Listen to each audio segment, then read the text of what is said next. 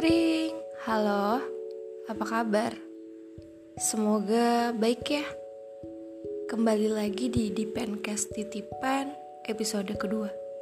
Kali ini aku mau bacakan sebuah karya dari teman aku, namanya Viera.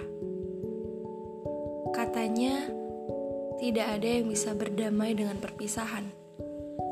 Dan tidak ada pula yang ingin mengalaminya. Benar bukan? Itu memang menjadi sesuatu yang menakutkan bagi setiap pasangan. Tapi, siapa tahan jika sudah diduakan? Suatu kepercayaan yang telah dihancurkan, dan hanya seseorang yang berhati besar yang dapat menerima dan memaafkan. Lalu, bagaimana dengan yang tidak? Pasti akan memilih pergi dan meninggalkan. Dan kepercayaan itu penting dalam setiap hubungan, tapi Jangan jadikan kepercayaan itu membuat kamu merasa bebas dan lepas.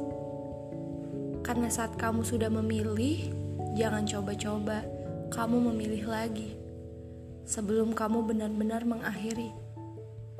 Jangan tanya bagaimana rasanya diduakan, karena rasanya seperti suatu pengkhianatan yang sangat menyakitkan. Bagaimana tidak? Saat seorang pasangan yang sangat kau cintai dan yang kau kira juga sangat mencintaimu, diam-diam berbagi cintanya kepada orang lain. Dan aku harap kau tak akan pernah merasakannya. Dan semoga tak ada lagi hati yang terlalu terluka setelah ini. Percayalah, tidak akan bahagia jika mendapatkan sesuatu dengan cara yang salah apalagi dengan cara merebut kepunyaan orang lain. Akan ada rasa ketakutan dalam setiap langkahnya.